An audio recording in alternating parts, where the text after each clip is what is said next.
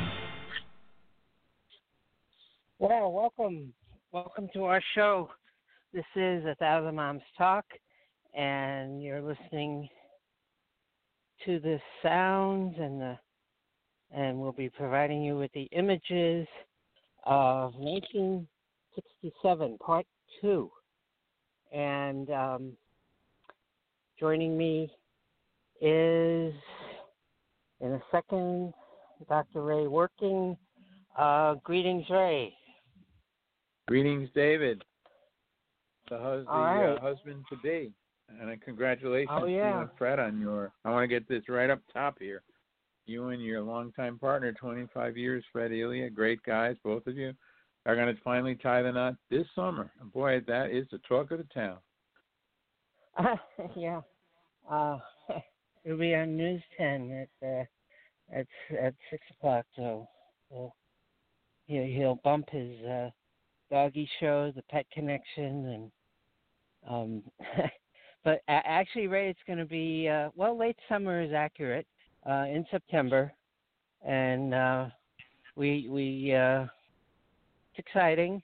Um, one of these things that took a long time to warm up to the idea. I tell people, you know, you know, until until 2011, it wasn't even possible, and um, uh, it's a hard thing to uh, to uh, grasp. You know that you can do this. Actually, at least for me, it was. I know a lot of people rushed in, did it, and um, I don't know. But thank you anyway. Thank you for the good wishes, and um, uh, it'll be uh, it'll be an event. That's for sure. And uh, so Ray, we're we're look look okay. Well, um, where to go first? Um, let's let's talk about we I, we have some interesting songs to play today, two more, and that song is a favorite of mine from 1967, and it was by the group Every Mother's Son, which I think is one of the the all-time clean-cut names of uh, uh, rock music. I mean, how could you beat that? And and they played the image. You know, they they they lived up to the image, um, and uh, they were a uh, sort of a, a Beach Boys wannabe, seems to me. But that was their one hit. It's just their their one hit, um, uh, and it was in uh, 1967. They they had other songs. Um, they uh, um, excuse me. This uh, come on down to my boat. Well, uh, uh, come on and take a ride in my boat. The official title. No, no, no. What am I saying? Come on down to my boat. Um, an instant favorite on American pop radio stations. Uh, reached number six on the Billboard Top 100, Hot 100 in July, and um, interestingly enough, Ray, um, they uh, they they were the group was featured featured in a two-part episode of The Man from Uncle. Um, that was a, a favorite in the '60s with Illya Kuryakin. Um, I remember that character's name, and Robert Vaughn was the the other actor who played. I forget was Illya Kuryakin the name of the character or the name of the actor? No, he was the uh, he was the character. My one of my mom's absolute favorite shows, and that was absolutely one of her favorite characters. So I knew all about Illya, and it was a cult. And boy, they had strong following, some good ratings in the early stages. Oh yeah, yeah. My my uh, uh, next oldest brother, uh, who was really kind of a barometer for me on on on culture and he, he he he that was one of his favorites. He loved the Wild Wild West. He loved um uh Batman. I I I mean he just tuned into all of these things that just sort of passed me by. So for better or worse, I thank him. Um I don't know if I was culturally edified by by watching that, but uh um it did it did fill time. I especially remember the Wild Wild West, which I later learned was the campiest uh, uh, gay western on on TV. Um, with uh, but but gay is the theme of this song of this show, Ray, and and and I think you'll be surprised at um, what's ahead. But I do want to talk just seriously for a minute because this has been, you know, the reason we're doing with this show is we want to, we want to bring some joy or some some smiles to people. Or, um, you know, there's news everywhere. You can get it online anywhere, anytime. Um, but the news this week about uh, our president uh, this has to go down in infamy, as Franklin Roosevelt would say. As as the week he he told people to drink uh, Clorox and inject um, uh, Lysol or ult- whatever ultraviolet rays or, or I forget what. I mean, basically, out of his stupidity and arrogance, he promoted uh, poisons as a way to treat or prevent coronavirus, and of course, people have done so. Um, you know, Lysol had to come out with a statement. Uh, can you imagine to to tell people, don't do this? But people have done it. There are reports all around the country, people who uh, above the normal level of lunacy have way above have uh, ingested Clorox and and um, uh, Lysol and just don't do it. Don't do it. No matter what this fool says, don't do it. And Ray, I, I I'm just speak. I I don't know. I know I what you're. Go ahead. I, I, I just am so upset with the fact that um, Debbie Scarf Lady, I, what is it, Debbie Birx, uh, Deborah Birx? Yeah. I believe I have the name. I mean, I don't know the number of, of comments I've seen on Facebook is, you know, why did this professional lady with a curriculum vitae of such quality get at least garner up the courage and the professionalism to say what you did? That Mr. President, with all due respect, this doesn't work, and if you take it, you will probably die. Because I mean, as you said, I just pulled off the wire in Tennessee. They show the the supermarket shelves, and it's analogous to when the toilet paper was missing. Um, the Clorox, the Lysol, um, God only knows how the price people will pay. How many esophagi, esophagi, I guess is the plural of esophagus, um, would will suffer permanent damage, and um, you know this will be tallied up. It's it has to rank on some scale, but with this character in the White House, I don't know what scale it would be. I think it's the most irresponsible thing I've ever heard come from any president ever. Yeah, it's it's off the charts, and he he's mentally ill, and um, He really is. uh, this is just instead of doing the job he's supposed to do, um, uh, coordinate every, uh, the whole thing and, and get testing, do the right thing, and, you know, encourage, uh, get testing done, which you know is, is the first step to to bringing down the, the, the spread of the, of the virus and and uh, staying in place. He's he's encouraging governors to uh, to go ahead and do it. He's only talking to those who are his friends uh, and the Republicans um, in the Republican Party, and um, it's I, I I you know I usually try to laugh at him and and just not engage, but I I heard this the other night and and I I, I just slammed the phone down. I I just could not believe that and shame i have to say you know shame on people who voted for him. Just absolute shame because all the signs were there in 2016 and you did it anyway. And and you know uh, there's got to be a, a a penance that you have to perform. And uh when you elect a president it's more than about getting your taxes cut. It's it's protecting the nation and not selling it out to another country. And all of the criminal, dirty things he's done, stealing money. Um, he's uh, he's got to go down as as well. He's got to go down in November, if not sooner.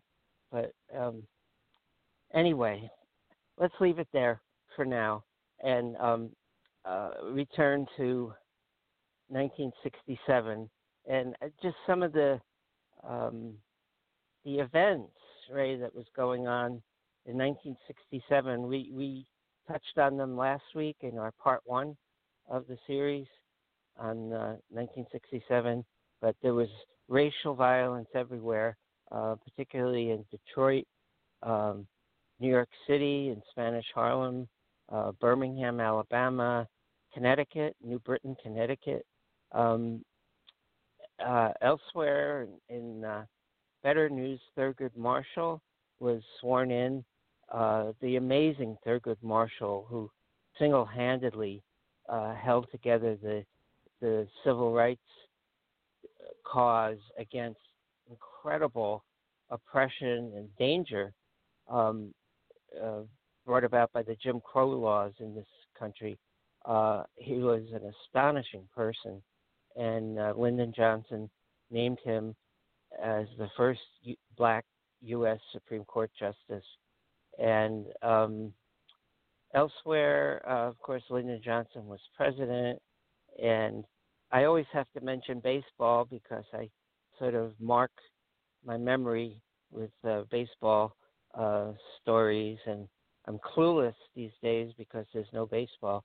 But in the World Series that year, uh, a, a great World Series, the St. Louis Cardinals beat the Boston Red Sox, the miracle Boston Red Sox, who had risen from last to first, and uh, the, there that was a wonderful story. And Ray, that was the team my father wanted to take me to see on the night of the final fugitive um, episode. Really? They were, yes, yes, they were in town to play the Yankees, and he was uh, a real baseball fan and impressed, really impressed, as everybody was, with how the the Boston team had uh, risen from the ashes, uh, so to speak, and um, and it was an interesting year for for films. Best Picture was A Man for All Seasons.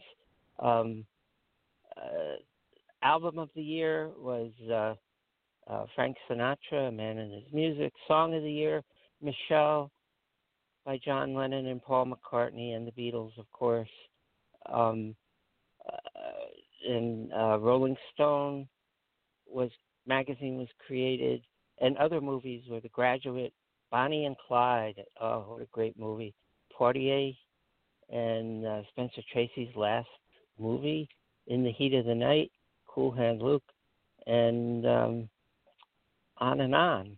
Um, And to Sir with Love, my personal to Sir with Love. Uh, that was uh, the first school I taught at, Watervliet High School. We reinstated the the prom and and they played to to Sir with Love and uh, that was a few years after it. The song came out, but uh, Lulu, of course, uh, such a sad yeah. story about a, a high school that uh, was completely out of control and um I'm trying to think of the African American man who starred in it, but I'm not feeling 100% today. But it was uh it was my one of my top 5 movies of all time. To Sir with Love. That wasn't Sidney. That wasn't Sidney Poitier, was it? yes, it was. No, Thank you. it was. Oh, okay. I believe it was. I uh yeah, that was um a movie I I I, I didn't see. Uh, still on my my bucket list. Um but um Ray, I, I want to move on to our our next song because our next two songs I think are are so interesting in the the performers. You know, we didn't pick the the these are the Thousand Moms top 3, so they they fly in the face of the the, the public top three or the Billboard top three. These are these are the ones uh, you and I picked, and uh, so that that gives them uh, a status, official status. Thousand Moms top three from 1967. there 1967. you go. Yeah. So, so the next song is, um, boy, I, I I'd like to talk a lot about this if we can, but Arthur Conley, um, Sweet Soul Music.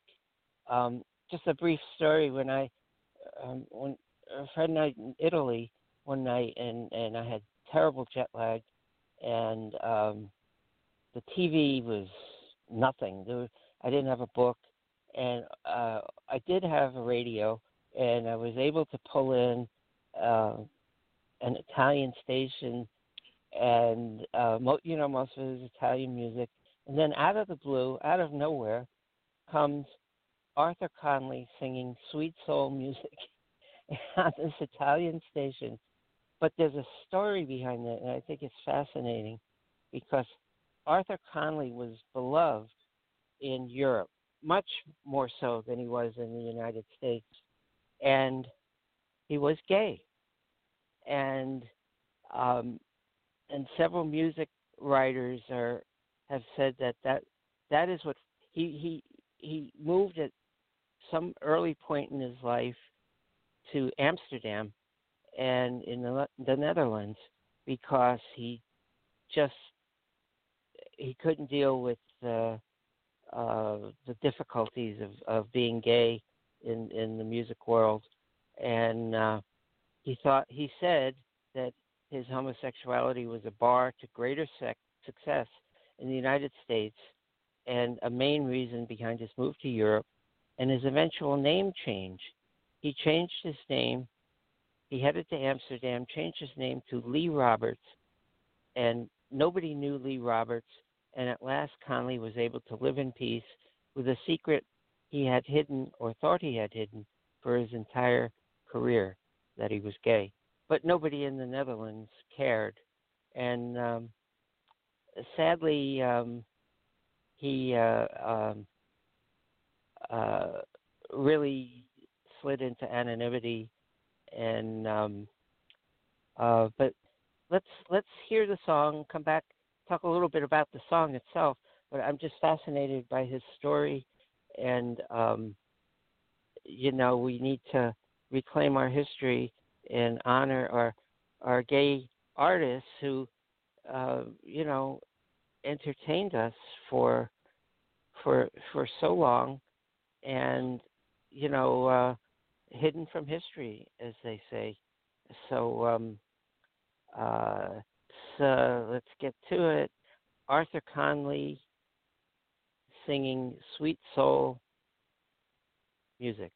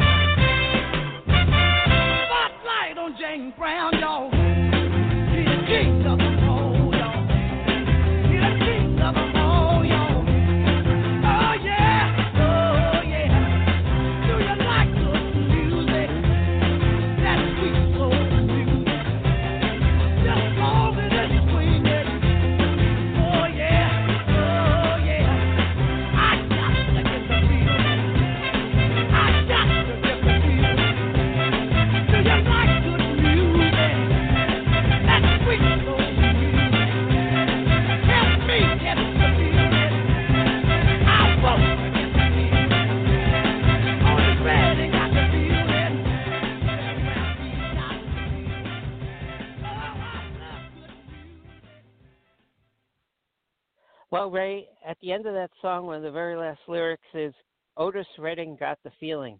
Um, Arthur Conley collaborated with Otis Redding on that. Otis Redding had started his own label, and um, they recorded that, and uh, they rewrote an old Sam Cooke song, and and uh, some of the the the it's an homage to the song to soul music, and uh, some of the songs you may have heard mentioned in the lyrics are uh, "Going to a Go Go" by the Miracles, uh, "Love Is a Hurtin' Thing" by Lou Rawls, "Hold On, I'm Coming" by I'm Coming by Sam and Dave, "Mustang Sally" by Wilson Pickett, "Fa Fa Fa Fa" by Otis Redding, and um, a brief instrumental version of the chorus for the song is quoted after Conley sings Hit It Otis. Additionally, James Brown is described as the king of them all. Um, Ray, it's interesting uh, that, uh, I mean, this is a good looking guy. Uh, and, and it's just a, a a shame that he his career had to uh, um, he had to sort of run away and hide from from everything and uh uh did you know that he was gay, Ray? Yes, I, I did. Um, you know, we have Ryan Smith, whose birthday is today. Big shout out to Ryan who listens to the podcast. Um, Uh-huh. and of course, he gives us the backstories to all the the songs that are played. So I, I I did know that, and I identified with it because it's an era that I, of course, grew up in, and I can see why he he ran. And I'm glad that it, it Yeah. worked out the extent that it did.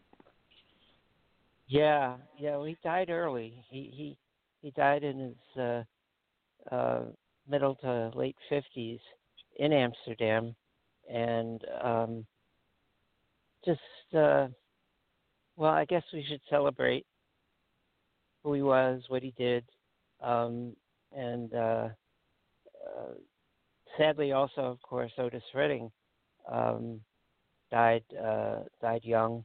Um, I'm not quite sure the circumstances of his death, Ray. Was it uh, uh, an accident or suicide? That I can't say. I don't know. Yeah, yeah. There were so many So, deaths anyway- of prominent performers at that time. You know, J- James Dean, live fast, play hard, um, par- destroying this, and leave a great corpse. I mean, that was the the mantra of living. He died, in, uh, of course, September 30th of 1955. But from that point on, it seemed uh, none of them had much longevity. Many of them did not have longevity at all. Yeah. Um, and just a little bit more on 1967. Uh, some um, some interesting uh, uh, books that were important to me. Um, uh, the Confessions of Nat Turner, published, uh, authored by William Styron. Um, that was we read that in college, and that was an eye opener for me on uh, um on man's inhumanity to man, for uh, for one thing, and um, a, a, a poet poetess, uh, Marianne Moore, um, was publishing, and and uh, she she was a wonderful uh, person, and the author Joyce Carol Oates uh, was coming to prominence with a garden of earthly delights, and um, so it was a, uh, uh, as you said, oh, one other event that that just uh, captivated me and and the world. I remember grainy images from um, South Africa uh, in December when um, uh, a, a doctor named uh, Christiaan Barnard uh, and his team of surgeons performed the first successful human heart transplant. Um, and I even remember the name of the guy, Louis Washkansky, a, a dentist. And this story, do you remember that story, Ray? I remember well. As I was telling you in a production meeting, you know, I had a heart issue as an 18 year old at that time, and I was looking into a, anything to do with the heart, and I remember that story very well. I can't believe you recall the patient's name, though. That's impressive. Yeah, it's amazing. It's it's cluttering around in my brain, but I I remember that story being covered on on local TV, national TV, and um, it was a remarkable story at the time.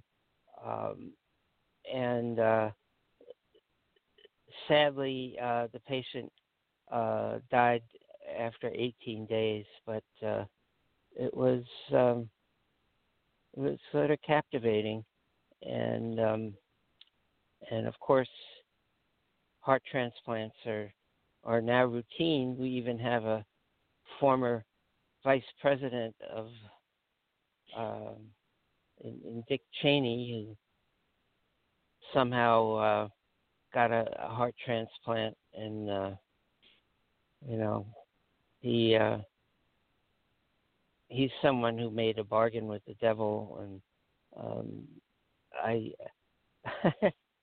I, I I I don't have high regard for him much at all, um, but anyway. So Ray, uh, I want to go on to our our next story, which I find almost as fascinating uh, as um, the Arthur Conley story, um, and uh, that is uh, a song you recommended by Lesley Gore, um, California title, Yeah. right? Yeah. You do, you do. Um, yeah. Did you know she was lesbian? Yes, that, there's a funny story with that. You know, we have on our show we have Ulysses, and um, one of the co-hosts, and we were at the Pride Center a good number of years ago, and uh, Out magazine used to be distributed there. Um, if they had extra copies that the blind didn't take, and uh, there you could take them for free. And there was Out magazine, and it had Lesley Gore on the cover. Ulysses looked at it, and I looked at it, and he said, "Did anybody not know that Lesley Gore was gay, was a lesbian?" And uh, you know, he wasn't kidding. I mean, it's, and the same thing hit me. Know, I I really thought it was common knowledge, but she was never officially out until whatever that that year was. We were in the group, so it had to be in the the mid uh, 2000s uh, at best. Did you know? No, and and well, maybe, but you know, I I, I just it just didn't register for for some reason. Um, um, but I, I I've read a little bit that in 2004, right about the time your PBS television series, uh, in the Life, um, which focused on LGBT issues, of course, and then uh, 2005 she had an interview with uh, AfterEllen, which is a, a blog site, and she stated she was a lesbian, had been in a relationship with luxury jewelry designer Lois Sasson since 1982. Um, she said she said that the music business was totally homophobic. She never felt, but she never felt she had to pretend she was straight. She said, "I just kind of lived my life naturally and did what I wanted to do and didn't avoid anything and I didn't put it in anybody's face. Um, kind of reminds me of uh, uh, another lesbian or bisexual of the time, uh, Dusty Springfield, who of course had some great hits.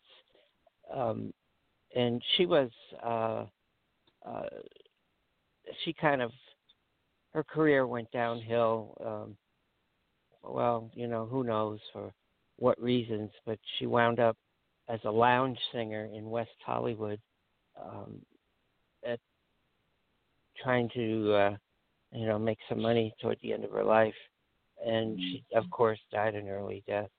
Um, but two great female singers, um, Lesley Gore and um, Springfield and it's just sad that they they couldn't live the full life that they uh, deserve to have, and the same with Arthur Conley. And Ray, I, I think I'm on a theme here. That this must deserve some. Uh, seems like uh, some research is called for uh, about who were the, who were our gay singers in the '60s who uh, there must be more, wouldn't you think? Absolutely, but the, this summer of '60, summer of love, summer of 1967, fleshed out these people. I think that's the best word you can use. I mean, uh, they were making their fledgling attempts. Although, again, as we talked about uh, this morning, it was a full six plus years before the American Medical Association and American Psychiatric Association removed homosexuality from being a mental illness. Um, you could end up in a, in a psychiatric ward very easily if you went to the wrong uh, therapist, somebody who was not enlightened, and they weren't all, or were not. And um, it was looked at as a, a very serious disease. At the same time, people were, um, you know, those that were on the the really liber- uh, left side were were for the first time coming out and saying I'm gay, and you were seeing it. And of course, Middle America was just aghast as at the Summer of Love, and it wasn't it wasn't only the uh, homosexual side; it was the heterosexual side. I mean, nudity nudity was looked at in a way that it had never been before, and sex was everywhere. And San Francisco was the place to go and get some flowers in your hair, and Uh, it, culturally, it was a, a, real revolution. Yeah, and really a precursor to uh, the summer of 1969 and the, the Mhm. Stonewall riots and and the gay Followed by Woodstock. movement. Yeah, amazing. Yeah, Summer. yeah. So um, let's listen to Lesley Gore, California Nights, and we'll come back and uh, chat some more about Sounds Lesley good. Gore and, and, and this song.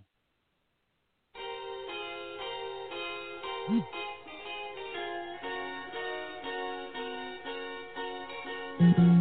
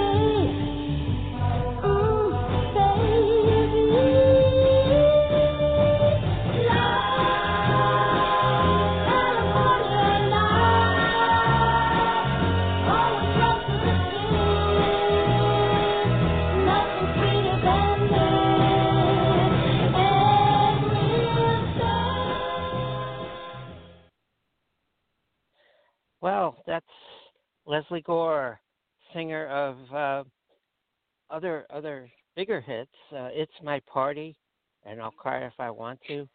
Judy's turn to cry. You don't own me, and uh, Lesley Gore. Uh, Ray, I don't know if you.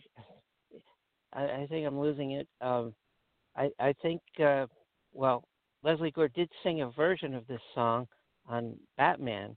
Uh, as, The, the uh, debut was on Batman. Uh, Oh, really? Continuing a tradition. Yeah, it started with Ozzie Nelson deciding that Ricky Nelson can make a whole lot of money and move his hits to the top of the charts, and then it was done by Paul Petersen and uh, David Cassidy and uh, you know uh, many many others. If you could sing your song on a hit TV show, you're almost guaranteed of of getting on the charts. This was the last hit that Lesley Gore had, and it was a, what Ryan would call a soft hit. Um, she played Kitty Cat, and we have an, a gay or a lesbian angle here. Uh, and you you know most everyone conceded that that uh, Batwoman and Kitty Cat were you know quite clearly lovers, a younger older relationship, and uh, yeah, tied into the Batman TV series, which is on two times a week, three times a week, and believe it or not, and you can Google this. At one point, it was on four nights a week, very briefly.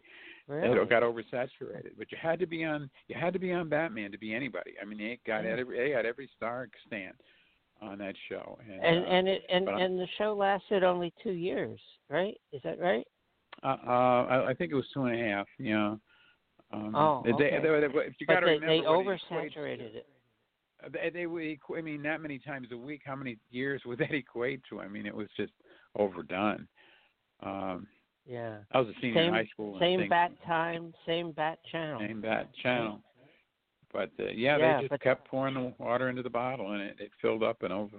but it's still a, Yes, uh, but- a cultural, you know, cult hit. Yeah. But but Robin was was certainly worth the effort Well, watch. you know the story about Robin's tights. There were all kinds of uh, of complaints about that, and they had to to use a strapping mechanism to keep his manhood, uh, so it didn't show too much. Our puritanical sensibilities just never stopped, David. Oh my God! And I suppose it was Arthur who, um, the the butler, uh, was it Arthur? The name of the butler, I was Arthur. yeah. um, who um, did the adjustments, um, the the wardrobe adjustments. I would imagine. He was a he was a very versatile man, Arthur. You know he And he was he- quite the gentleman's gentleman. yeah, and he could keep a secret. That's for sure. Oh, he, he certainly could. And of course, Yeah. the, in, in a line, uh, the original Superman comic books had Robin as a, a much safer age. He was, uh, you know, uh, appropriate age, much younger than Batman, and they slept in the same bed in the comic books. We did a segment on the show. I mean, it was not hidden, and people didn't seem to have a problem with it. But Bat- Batman and Robin, an appropriately aged Robin, uh, slept together in the comic strips. Oh my goodness! And you know Yes, the, yes. The, the the gay writers had a ball with that. Were- were- Oh yes. they pulled one over on on on, on America. Uh, boy. So Ray, I, I finished up the, the the proofs of my my upcoming book, which I hope is going to uh, turn the world on its head, or at least uh, sell a few copies. In which I try to explain the gay, um, only in terms of uh, uh, ex- understanding where this stigma came from and why it persists um, in terms of reparative therapy and uh, uh, y- y- you know I, I uh, you mentioned very graciously the you know the wedding that uh, Fred and I are going to have and it's almost a sociological experiment for me to to see people's reactions. Uh, I'll see how people respond because you know it's conservative up here, and uh, I, I I just really uh, uh, I I never thought this would happen in my life, and and um, uh, and I think people are going to need a uh, uh, consciousness raising, um, and I'll see how this goes. Um, you, you know, I know a lot of the people who'll be invited, and uh, uh, some of them, you know, I've put up with a lot. Uh, you know, one of whom is a very religious woman, and you know, her view of things, gay is uh, well, love the sinner, hate the sin, and uh, you know, I I, I hope to uh, correct her thinking on that, but. Uh, Good luck. You know, yeah, yeah, I know that's not going to happen. But anyway, at least I'll have my peace. And so, Ray, I think we uh, we need to call it a a show. But uh, please, everyone, uh, do not drink bleach. No, that wasn't what I planned. But um, I thought you had a this is surprise what I there. planned. No. Um, I, I, I just want to uh, thank you, Ray, for uh, the show and uh, your support. And everybody out there, please stay safe. The L-